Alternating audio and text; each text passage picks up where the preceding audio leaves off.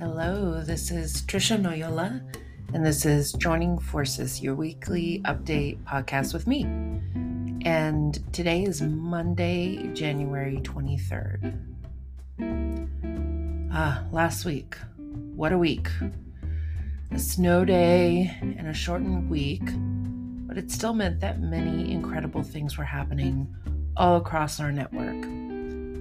At the Strive board meeting, we debriefed Strive's organizational diagnostic and started talking about what our focus areas will be moving forward and what some of our bright spots are. And I wanted to give huge shine and praise this week to Ruby Hill.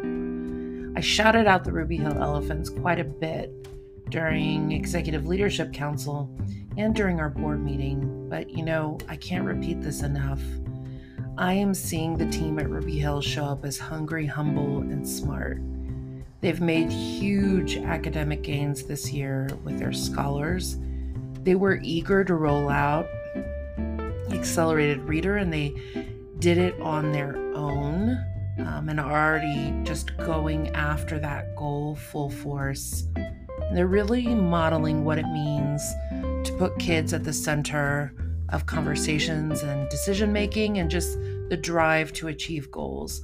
I'm really in awe of Ruby Hill. Uh, their laser like focus on the big two, I have no doubt Ruby Hill is going to go green this year and they're going to retain 90% of their scholars. Bravo, Ruby Hill. So, this week I'm going to be at every RMP campus Fletcher, Creekside, Southwest, and Berkeley. We're going to be doing talent reviews, really making sure that we're doing everything we can to support our amazing teachers and staff and identifying, you know, our rock stars who are ready for stretch and growth opportunities and just making sure that we are creating and cultivating a great place to work.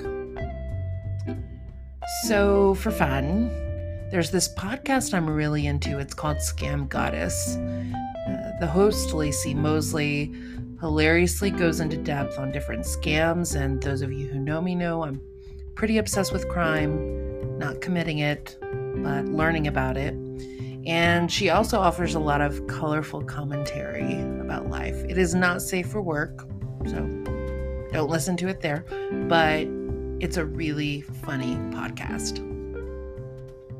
So, my push last week, I gave us all a nudge around time and ensuring our time aligns to achieving the goals that will make the biggest difference for our scholars, our families, and for ourselves.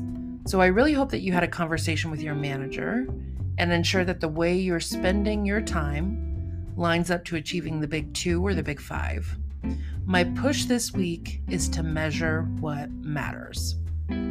If our goal is that every school is green, what do we need to be measuring on a daily, a weekly, or a monthly basis?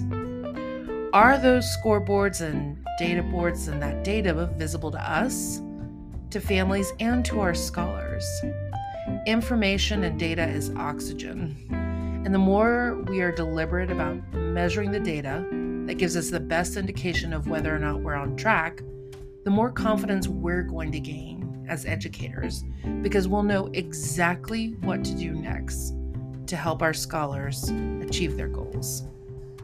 So, measure what matters, make it visible, make it public, and make it available to all. When we are all measuring what matters, celebrating the gains, and targeting what the data is telling us to do, we are going to be an unstoppable network.